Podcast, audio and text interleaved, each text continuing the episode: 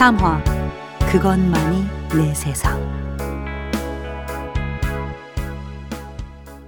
낡은 형광등이 켜지듯이 정신이 깜빡깜빡하며 들어온다.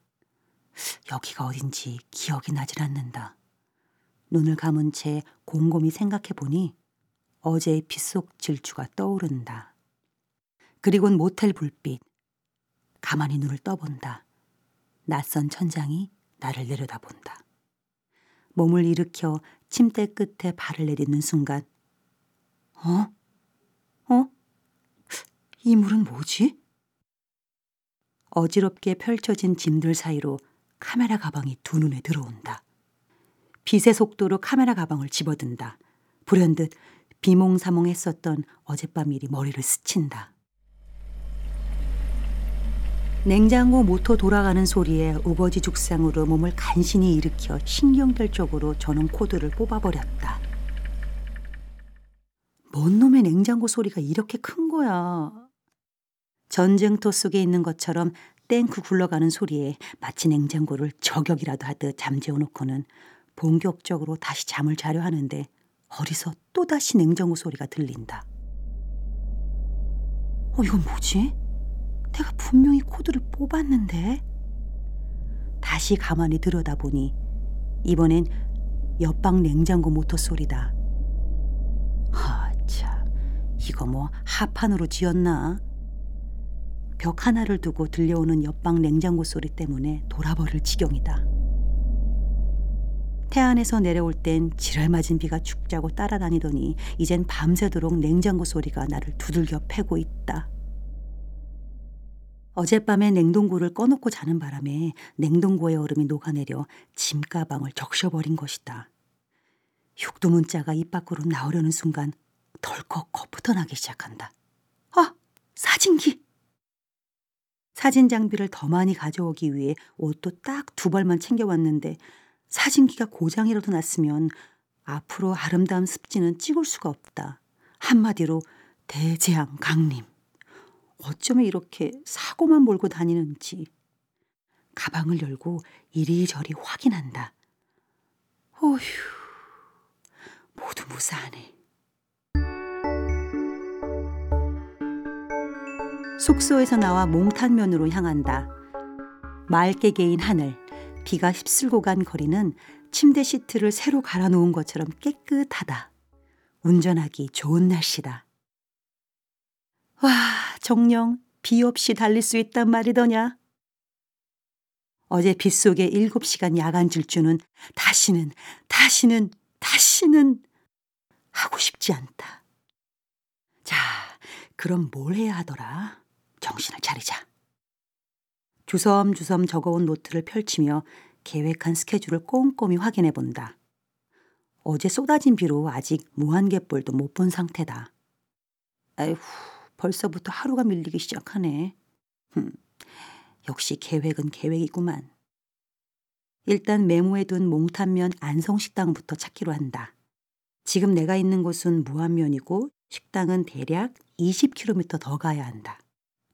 얼른 떠날 채비를 하고 밥부터 먹자. 이번 투어의 원동력은 열정이고 뭐고 어느새 밥심이 나의 원동력이 되어버렸다. 정말 조그마한 동네다. 2층 건물은 찾아볼 수가 없다.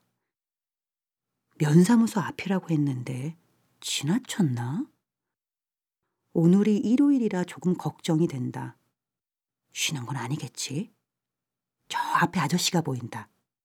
저 아저씨, 여기 안성식당이 어디 있어요? 간단히 되돌아온다. 모릅니다. 흠, 다시 돌아가자. 어딨지? 어딨니? 응? 어? 찾았다.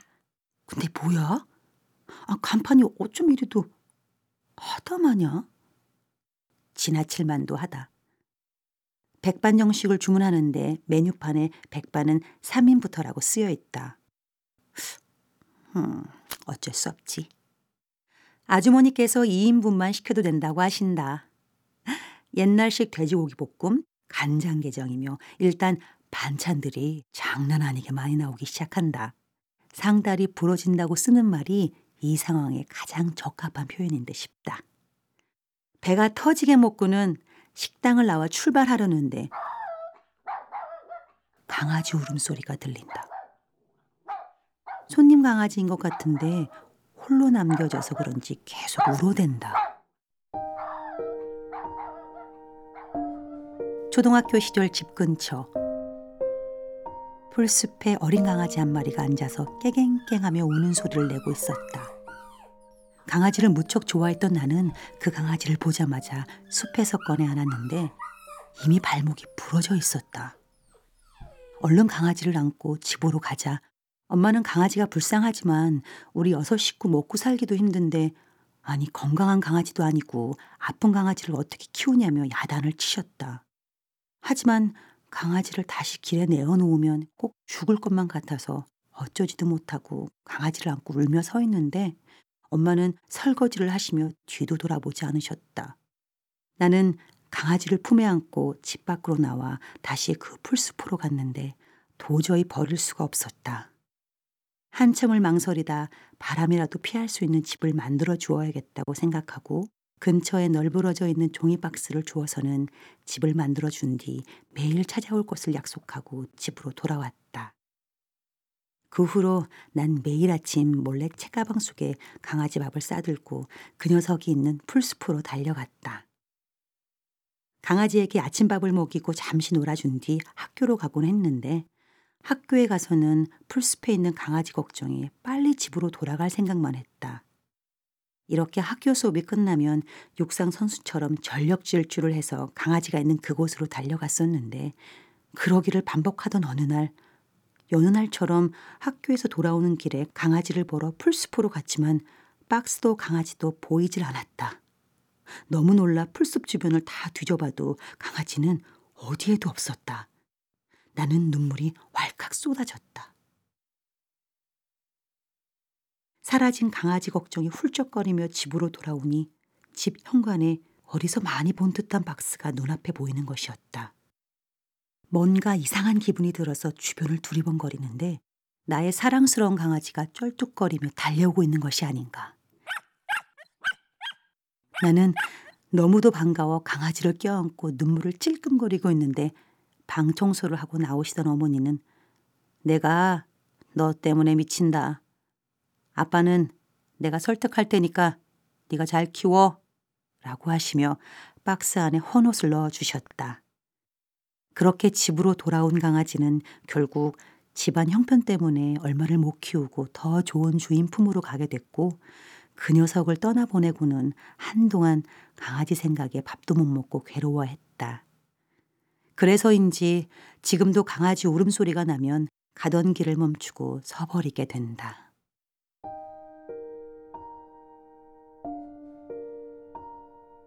가수가 되고 개인주택으로 이사를 하게 되었다. 이사 가려는 집엔 먼저 살던 사람이 진돗개와 달마시안을 키우고 있었는데 이사를 가면 더 이상 키울 수가 없으니 혹시 키워볼 의향이 있냐고 내게 물었다. 나는 1초의 망설임도 없이 승낙을 해버렸다. 처음 이사를 와서 진돗개와 친해지는 데는 많은 시간이 걸렸다. 그 진돗개는 내가 주는 밥을 먹지 않았다. 밥은 진돗개가 안 먹는데 말라가는 건 나였다.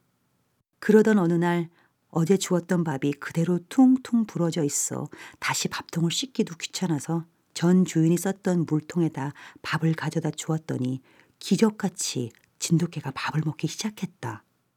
그 녀석은 아주 고집스럽게도 자기 밥통을 원했던 것이었다. 얼마간의 노력으로 사이가 좋아질 즈음 언제나 목줄에 메어져 있는 녀석들을 볼 때마다 꼭 내가 메어져 있는 것 같은 기분이 들어서 그 두 녀석들을 자유롭게 만들어주고 싶었다. 그 집은 뒤가 산으로 이어져 있는 구조여서 산 속에 있는 나무와 나무 사이에 레일을 연결하고 그 레일에 개들의 목줄을 연결시켜 편하게 움직일 수 있게 만들어 주었다.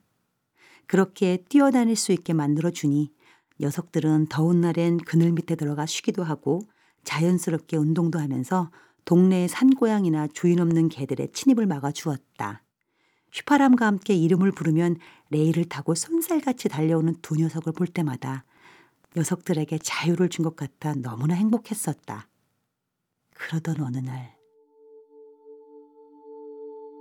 여느 날처럼 물을 갈아주려고 산에 올라갔다가 그 자리에서 숨도 못 쉬고 주저앉아 버렸다. 두 녀석이 쇠줄에 서로 엉켜 목이 졸려 죽어 있었던 것이었다. 후들거리는 다리를 간신히 이끌고 집으로 내려와서는 소리를 고래고래 질러댔다. 개들이 죽었어. 빨리 나와봐. 빨리, 빨리. 집에서 식구들이 튀어나오더니 산으로 올라가서는 나를 못 올라오게 막았다. 가슴이 미어지게 아프고 숨도 제대로 쉴 수 없었다. 두 녀석에게 너무도 미안해서 울음이 멈춰지지가 않았다. 그날은 밤새도록 울다 지쳐 잠이 들었는데 그 녀석들이 있던 쪽은 오랫동안 바라보지도 못했었다.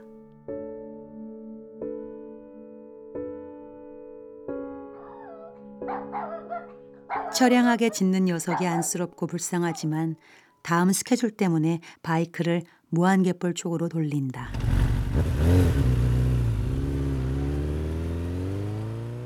가는 길에 몽탄역이 있어서 잠깐 사진을 찍고 가려는데 택시 휴게소에서 아저씨들이 모여 화투를 치고 계신다. 나는 신경 안 쓰고 건물 지붕이며 온갖 것에 정신이 팔려 셔터를 누르고 있는데 거기 뭘 찍는 겁니까? 한 아저씨가 화를 막 내신다. 혹시 내가 그들만의 은밀한 장면을 찍는 줄 아셨나 보다.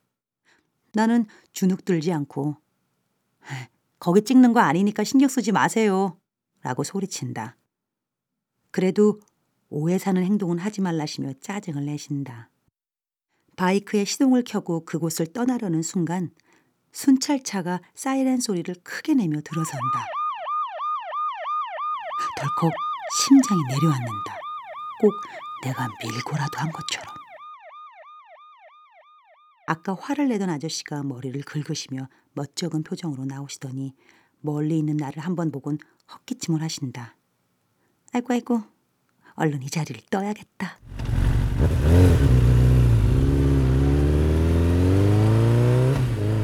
태안에서 본 양파밭보다 더 아름다운 광경이 펼쳐진다. 도로 옆으로는 양파가 한창 수확 중이다. 빨간 망에 가득 담긴 양파가 제 값을 받기 위해 일렬로 줄지어 있다. 처음 보는 광경에 넋을 잃다가 좁은 길 옆에 바이크를 세우고 가방에서 카메라를 꺼내든다. 나는 고추장과 양파만 있어도 맛있게 밥을 먹는다. 이렇게 좋아하는 양파가 빨간 망에 예쁘게 들어차 있는 걸 보니 식탁에 오르는 음식 재료라기보다는 하나의 작품처럼 보인다. 사진을 한참 찍는다. 와, 저 많은 양파들은 누가 다 먹을까? 사진 작가라도 된 듯이 양파밭을 해집고 다니는데 양파밭 주인 아주머니께서 큰 소리로 나가라신다. 죄송합니다. 사진기를 가방에 놓고 어제 못 본 무한갯벌을 향해 시동을 켠다. 해제면과 현경면 일대가 무한갯벌이라고 하는데 이 방대한 곳을 어떻게 찾지? 미개통 도로 구간 시점 2km라고 쓰여진 표지판이 보인다. 77의 숫자. 도로의 끝인 듯하다. 좀 더 가니 붉은 표지판으로 위험 도로 끝 이라고 슬쩍 겁까지 준다. 뭐래? 에이, 그냥 가보는 거야.